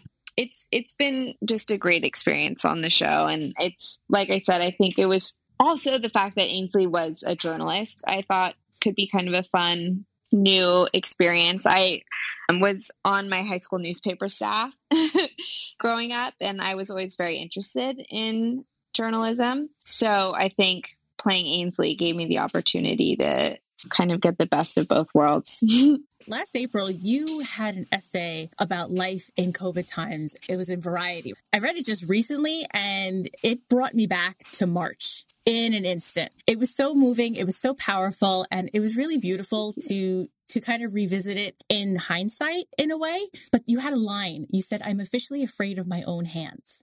And that just caught me just right in the feels. So almost a year on, I mean, like, I'm not ready for it to be March again, but now that we're almost a year on from you wow. having written that, how has your view of this new life changed? I'm actually really glad you asked that question, because I think when I wrote that, I was coming from a place of the unknown. Like, at that point, no one really knew anything. And we still don't know so much, but especially back in March, I was just coming from living in New York City, which is one of the most densely populated cities in the country, maybe even the world. And I was, a li- I was definitely adjusting, I think, to, to life as, as we knew it and kind of what it was becoming. And now I think we've all found a way to make ourselves more comfortable than we were back March of twenty twenty. And we've found different ways to cope, and we've found ways that we can be helpful so we don't feel as helpless. And we've learned what we can do to protect ourselves. And, and back then we didn't really know any of that. We just knew that there was this mysterious virus, and it was, it was killing people. And it was a really scary, sad thing. And I think for me, I just felt so it was this like loss of control. And it was so sad to watch the news and to see this loss of life and all this pain that people are, were and are going through. I think now I look back on it with more perspective, and you still feel all of the same emotions, but we can kind of see a light at the end of the tunnel, which I think is very reassuring. And, and science has taught us so much, and the medicine has evolved so quickly, which I think we're also grateful for. So I feel definitely less scared of my, my hands. um, and, and it's a little easier to find Purell. There's a great line in there how you're going to, you know, four different Dwayne Reeds looking for Purell and you couldn't find it. Right, yeah. right, right. Exactly. So I think, I think everyone has kind of found themselves back in a more controlled environment than yes. we were back in March, which... Definitely. Puts everyone at ease. We talked to Michael Potts last week on The Surgeon Files, and it was an interesting perspective because him coming in as a guest star for a couple episodes, you know, it's a it's a different feel. It's not his show. It's not his people necessarily. So he kind of comes in and with the COVID protocols has his experience. How was it for you? Not only getting the call from, you know, Chris and Sam saying we're on, we're going to be back in production, but then actually getting back to set. Is I'm sure I'm sure it's different, but is it different and also kind of the same? Like, what was it like getting back to work under like the new kind of regime and stuff? I have never been more grateful to be working. And I think I have a whole new appreciation for being on set. after having almost the entire year off from just sheltering in place. And I think we were so fortunate that our studio and our network, you know, found very safe ways to get us up and running again.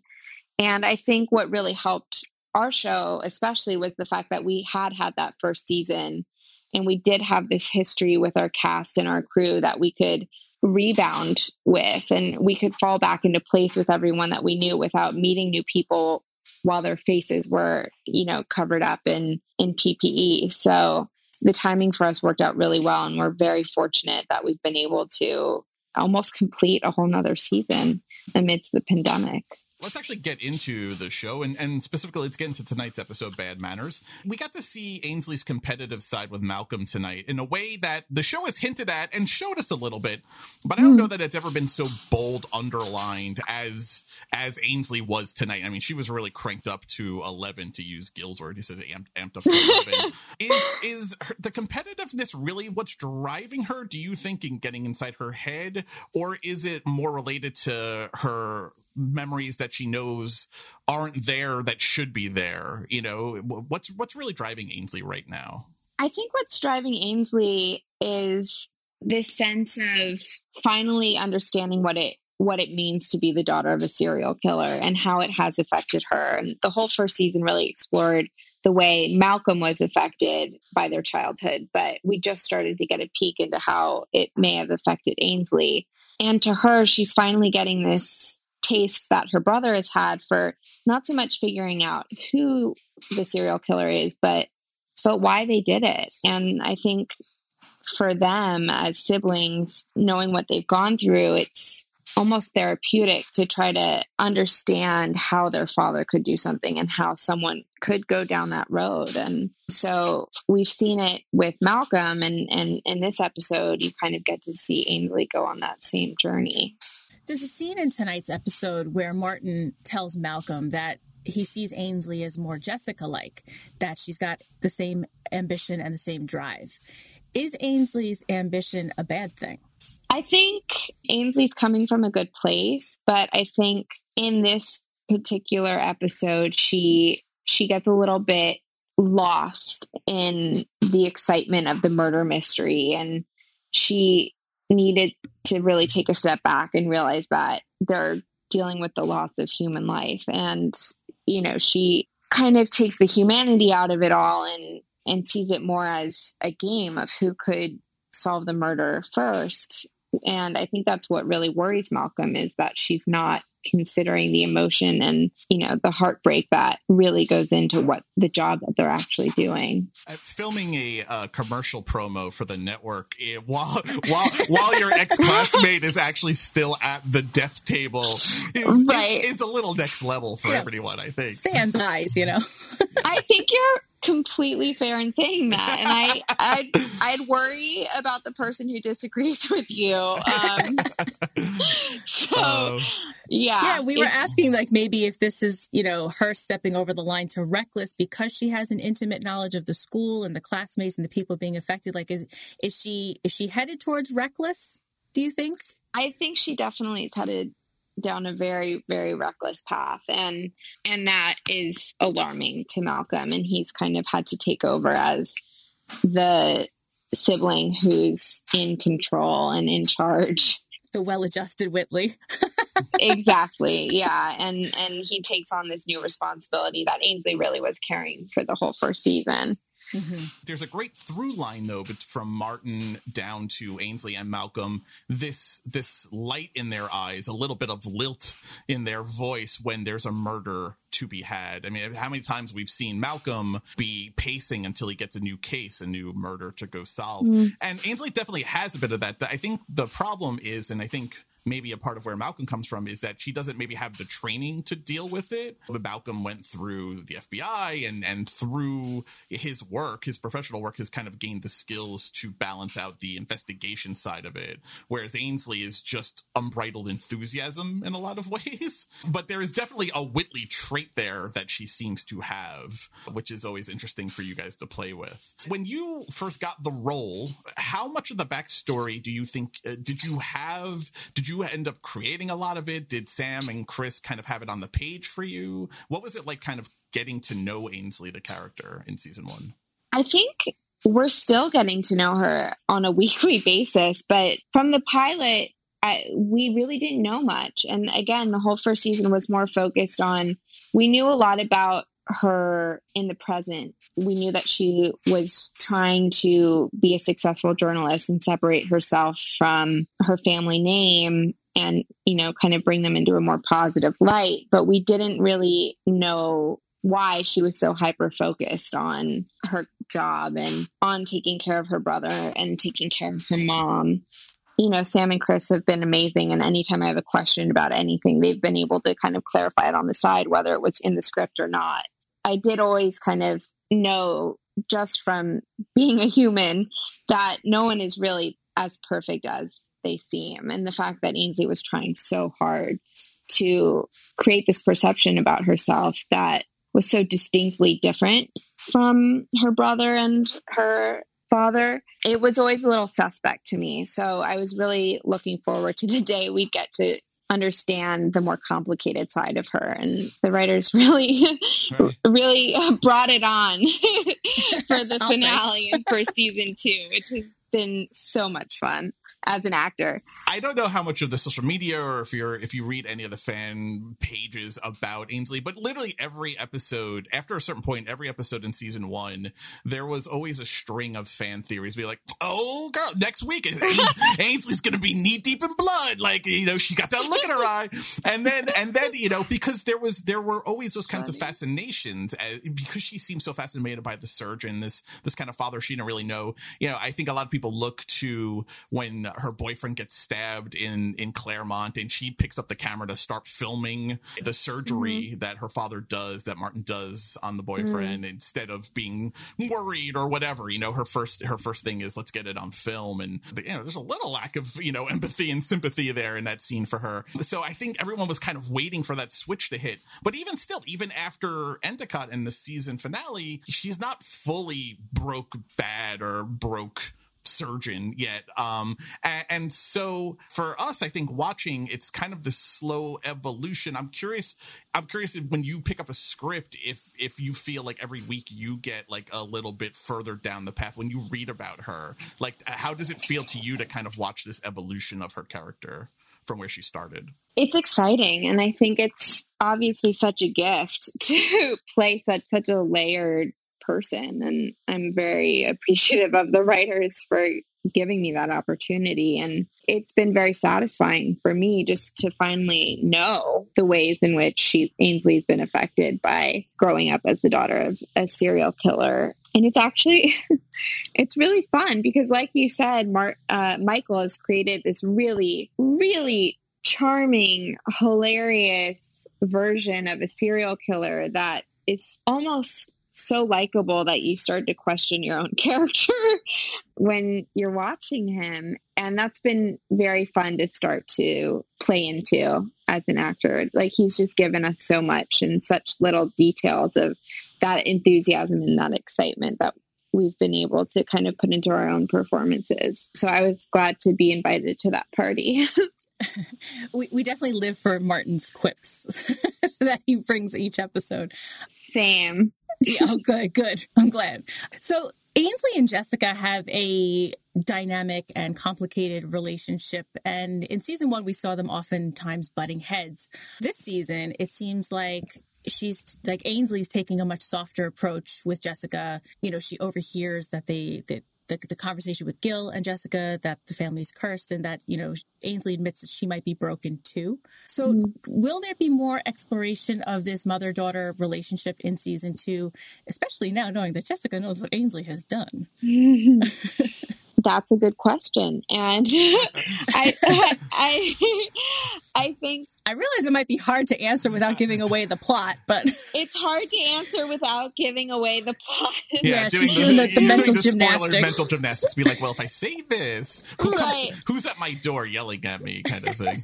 What I can say is the, that I think the roles have really flipped in this season of, you know, the caretaker and the family, and Ainsley has kind of forfeited that role and given it up to Malcolm and realized that she, you know, there actually is a really touching scene at the end of Tuesday's episode that I just, I really enjoyed and I thought was kind of a long time coming, where Malcolm and Ainsley are talking about, you know, their relationship, and she just kind of tells him, you know, I'm, I'm allowed to be a little messed up too. I, I'm also the child of a serial killer, and it has affected me, even though I've tried to hide it for so long. And in this season, you know, you've really, it, she's just been more, more vulnerable in that way. And because of that, I think it's easier to, to relate to Jessica more than when she was just this perfectly put together journalist running around New York and dealing with kind of a, a dramatic mother and a broken brother.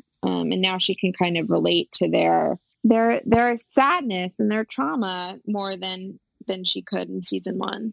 Yeah, we tend to give uh, Jessica a lot of props for being a good mom, despite the labels. Oh, I'm glad you do. Yeah, because she kept everybody together as much as she could, you know, in the aftermath of, of Martin's arrest and, and whatnot. So, yeah. So, no, we, we're we're, uh, we're big Jessica fans here, too. Okay, good. I, I love to hear it. We, we're actually big fans of the whole Whitley family, yeah, really. even even serial killer dad, because as a father, he's an int- he's an interesting kind of complex father who is oddly doting on his kids. But it does tend to be only really when they're showing signs of being in the family business. You know, this is one of our one of our recurring profiles. I love about that, the family business. Well, you know, he he never seemed I'm like going to steal that. Oh, please do, Ainsley, please do. Ainsley is That's never funny. Ainsley often never seems as interesting to Martin as when she's maybe slitting throats or, you know, getting her hands literally dirty. And it, that's an interesting thing about Martin, I think, as a dad, and, and the way they've crafted that character. The the idea that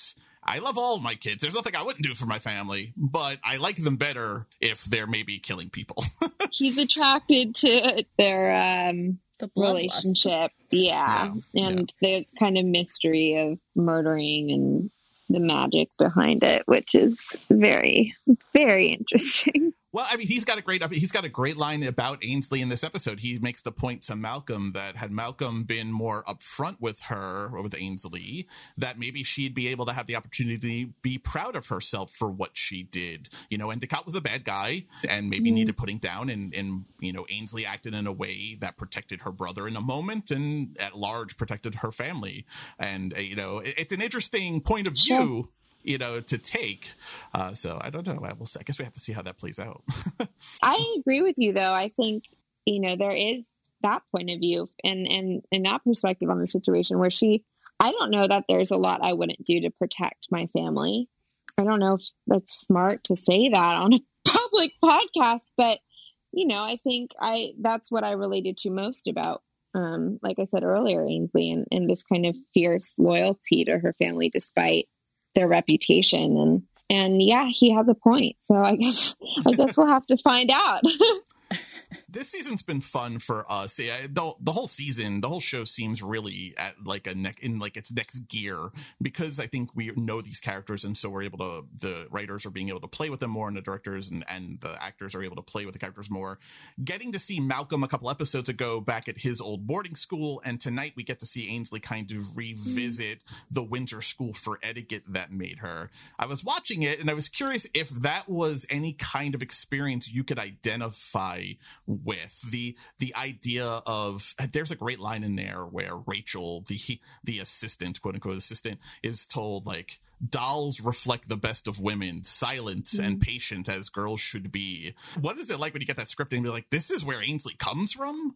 To say nothing of their parents' experience of like sending their kids to these kinds of schools. But uh, what was it like uh, playing someone who came from a finishing school, as it were? That's actually a great question. It says a lot about, you know, Ainsley.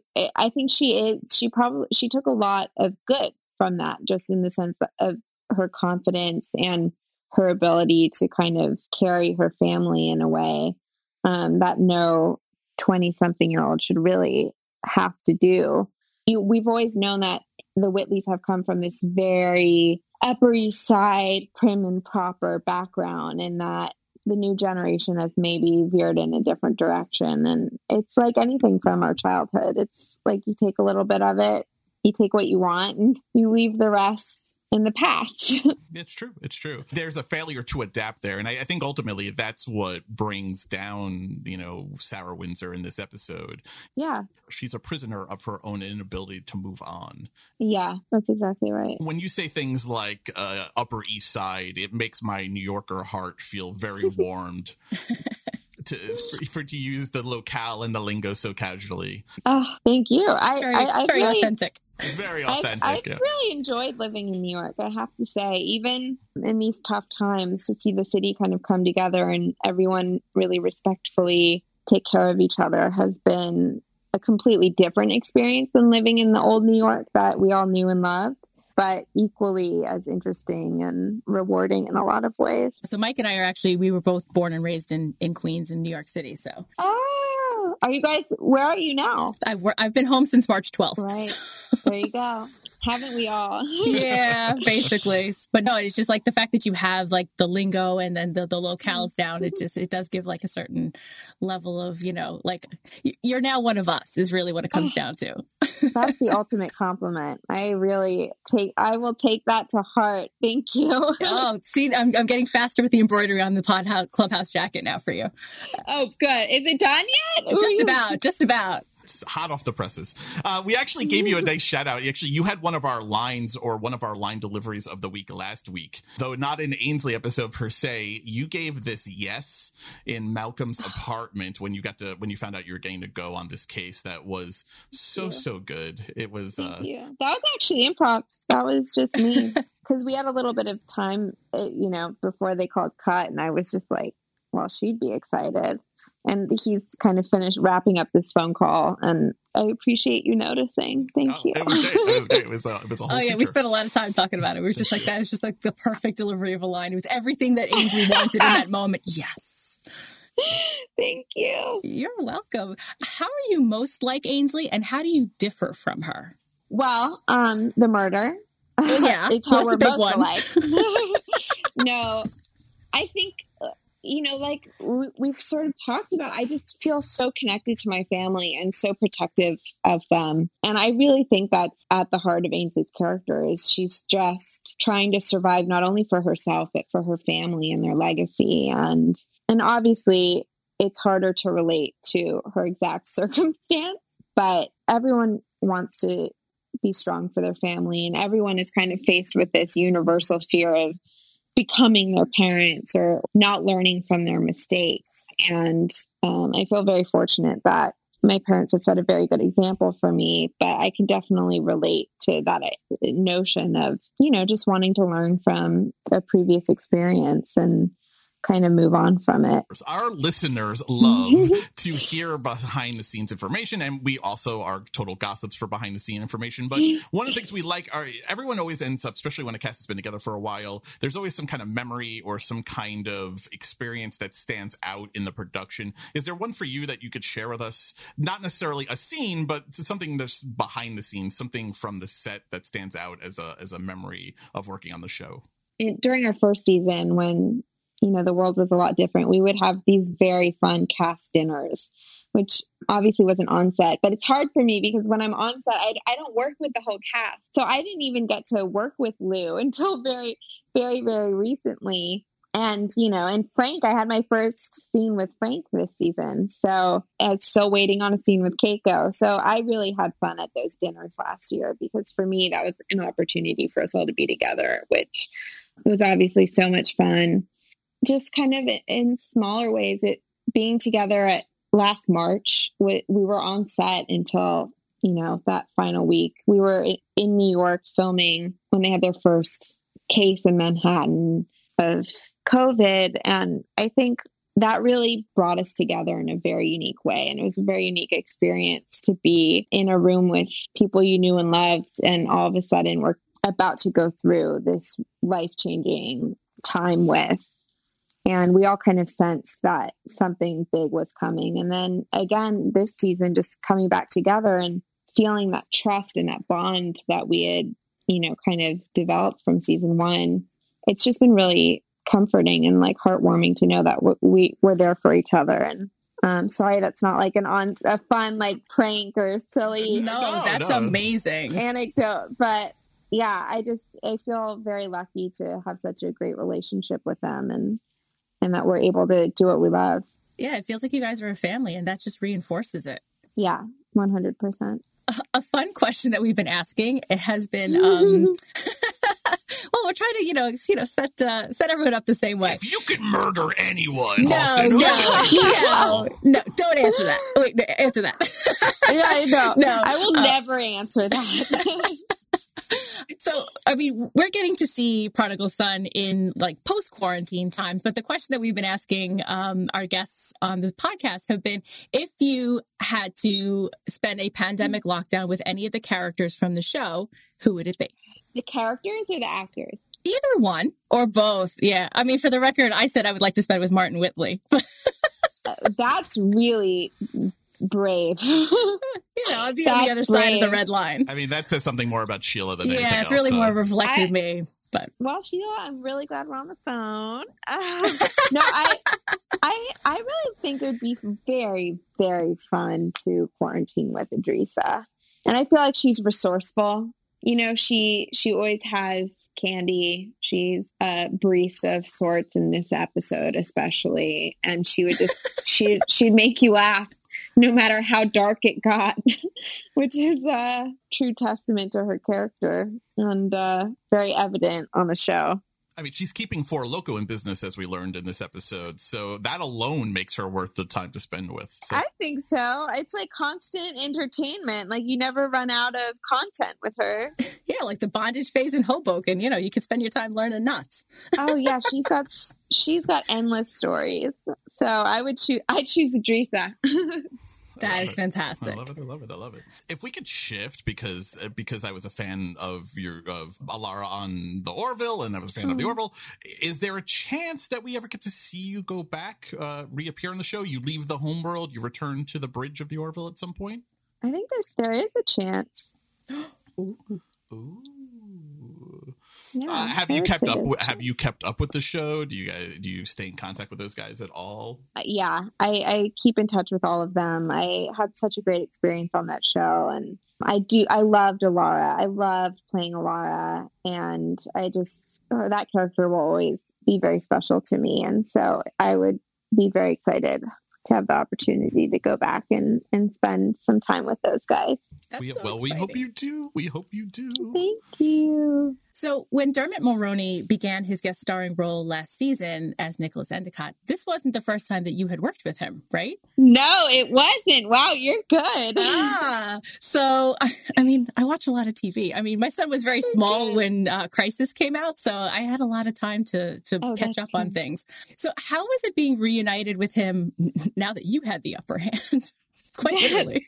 That's a really fun question. Well, when I first worked with Dermot, oh, wow, I feel like it was a different lifetime ago. I was so young. I had really barely even started acting. Um, I had moved away from home for the first time because uh, my first series, How to Rock, uh, was filmed in L A. Most of my projects at that point had been filmed in L A. And if they hadn't, I was only out of town for a film for just a couple of short weeks. Moving to Chicago for a series was kind of a big deal. And I just remember Dermot was so kind, and he really took care of us all in, you know, this very paternal way, and was just always had a smile on his face. And I was and am a huge fan of My Best Friend's Wedding. I actually, that, uh, the Say a Little Prayer scene, I did a flash mob at my best friend's rehearsal dinner at her wedding with that song, because we both love that movie so much. So I've I've been a fan of his for a very long time.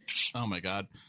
To have the opportunity to work with him after I've been in the business for a little bit longer, and I was a little, I felt like I had, you know, come into my own a little more, to have more than, you know, just a a few word conversation with him. I was like this young kid on a set in a new city. Um, but he's so great. And I hope that this is only the second of many, many more chances I have to work with him.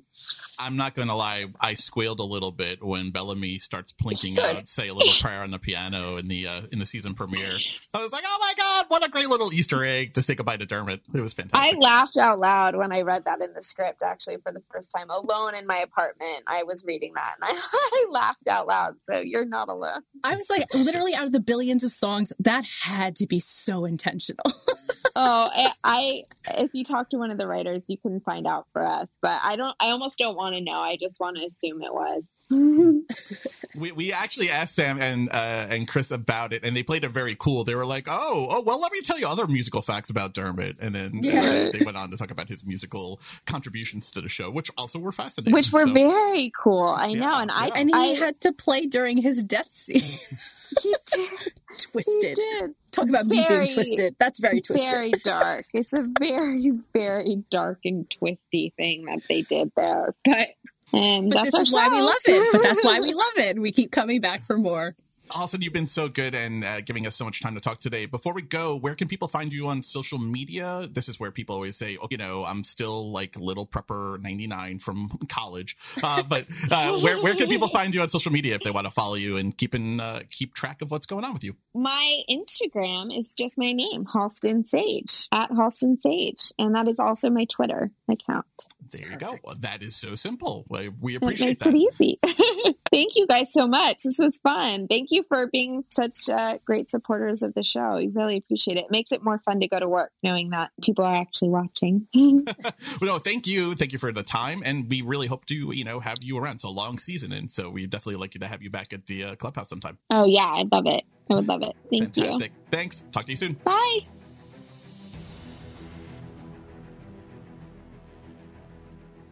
All right, guys, we're back. Thank you so much to Halston Sage. You were so much fun to talk to. We really had a great time picking your brain and really going behind the curtain on your role and, and being on the show, being on the show during COVID times, and, and your take on on Ainsley. It was it was pretty enlightening. And there's never a better source to get information on a character than from the people who played the character. So it was a, it was a really great interview. I'm so happy that we got to sit down with her. Yeah, definitely. Uh, let's do a Dreesa's Corner here before we wrap up. Dreesa was in rare form, even for her crazy-ass self tonight. What do you make of this woman? Wow. She's got a lot going on in her brain, for sure. I was confused as to why she was on the caffeinated, you know, trip that she was on, but I guess it was because she had the two bodies in two days and she needed to to concoct her her stay up potion, and it included coffee and Four Loko, and I don't know what else was in there because she was like definitely tipsy, I felt. So I am definitely down for Andresa on tequila, for sure. Well, here's the problem, though. I, I think it was a very funny storyline, but it came, and, and it plays for laugh, and it definitely is the comedy relief of the episode, but it actually came with a really significant snafu on her part that she doesn't normally miss. Uh, it, it takes yes. Malcolm looking at the crime report to see that the first victim had should have had one brown eye, one blue eye. Andresa misses the fact that there's a glass eye there to make it two blue eyes because as a debutante in the murder pose, uh, she should be perfect. Andresa doesn't miss glass eyeballs. That seems like a big deal. Right. You don't find Deep Breather and miss glass eye. Maybe your nonsense M E working over at Law and Order misses that bullshit, but Andresa doesn't miss that. I was a little, I was a little upset at this caffeine, you know, over caffeinated Four Loko concoction thing that she is rocking today because it took her off her game. I'm all about Andresa being awkward, having a fascination with death, and having phone conversations with Martin, and and giggling about uh, poking at poking at glass eyeballs with Malcolm and making gills. I'm all about that because that's Andresa just being her true self. This, though, made her bad at her job. I do not like it. I, I'm curious if this is the start of something with her, with, with her character, that we're going to have to start worrying about the accuracy because we've never seen her miss something before. With all of her awkwardness and all of her social faux pas and, you know, the fact that she hasn't been around non-dead people in so long – she's never missed something in her job professionally. I found that a pretty big detail f- to add to her character tonight because of the caffeine, you know, over caffeinated storyline. you know, whether she's overworked or something else is going on. I mean, you take that together with her little breakdown about the Galapagos Islands and Charlie last week. Again, that, I mean, again, it was funny, but that was also kind of not really Odrisa-like. She doesn't, she doesn't usually do asides and quips like that, not in a disgruntled penguin kind of way. Right. And usually not, never of the personal nature like that. Not like that. Not like, you know, my best friend, you know, married my boyfriend in the Galapagos Islands. I've seen, that was a really kind of like negative aspect of Odrisa, and her missing this aspect of the case. But granted, I mean, I guess the glass eye wasn't a huge Uh, wasn't a huge case development, but it did point them towards the pursuit of the perfection aspect of it. The fact that he would change the uh, oh god, what's it called? Uh, heterochromia iridium. The fact that she would miss that in the case file and not put it together, that's huge. That's huge for that's big for Odrisa to miss. Maybe not for anyone else, but it's huge. Or J T or Danny even. But for Malcolm to have to catch her mistake like that, I, I found that pretty significant. She also knew out of like just like the recall that Max Scherzer of Nationals pitcher has this heterochromia iridium. And fun fact, I do as well. That is not something I ever knew about you. It's subtle. Um, I have it in one eye. I have two different color browns in one eye. That was not something I ever knew about you.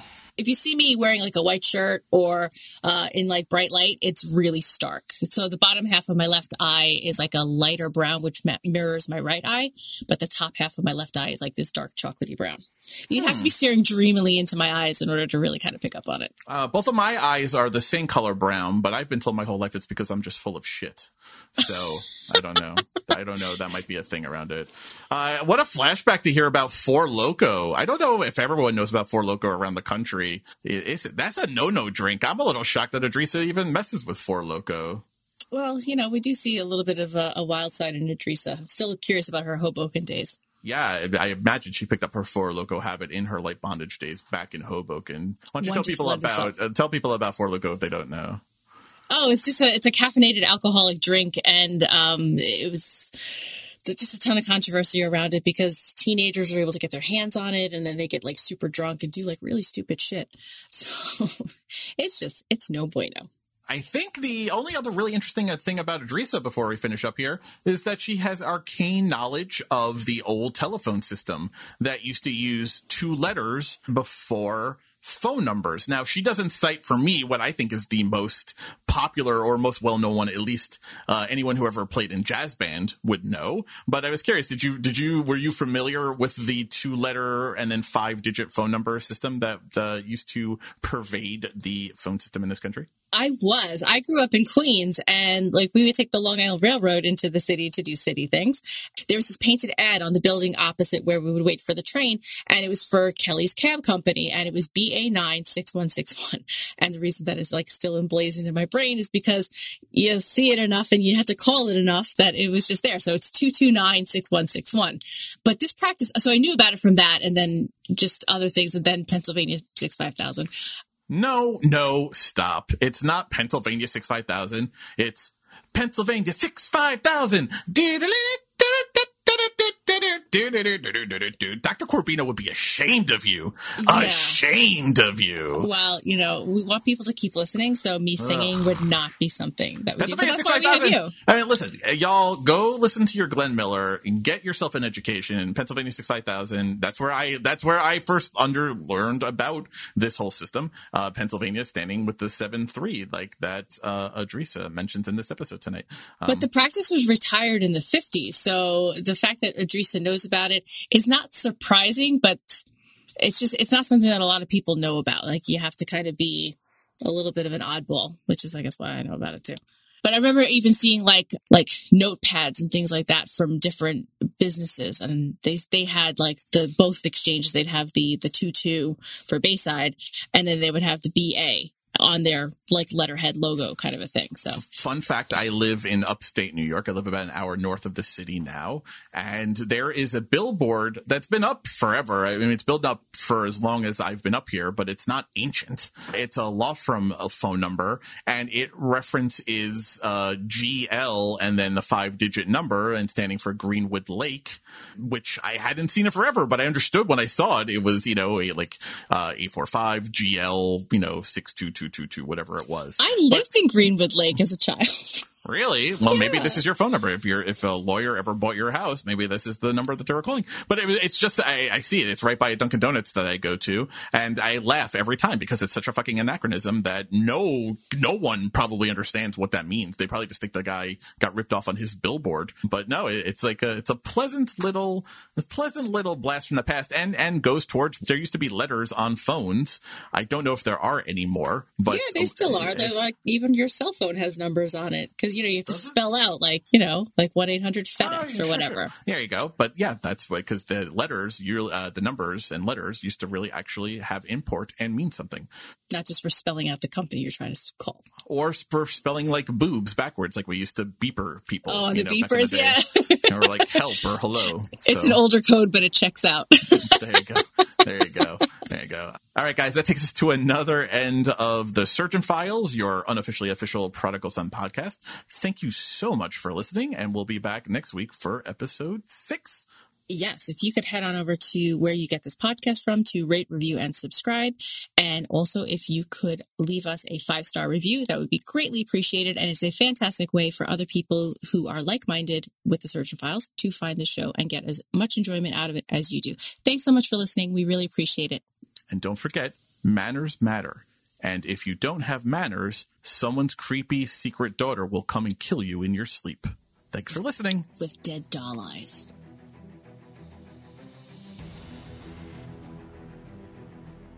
Thank you for listening. This has been an original Pod Clubhouse production. Pod Clubhouse is a podcast network dedicated to encouraging collaboration among podcasters and friends to bring a fresh voice and diverse perspective on a wide array of content.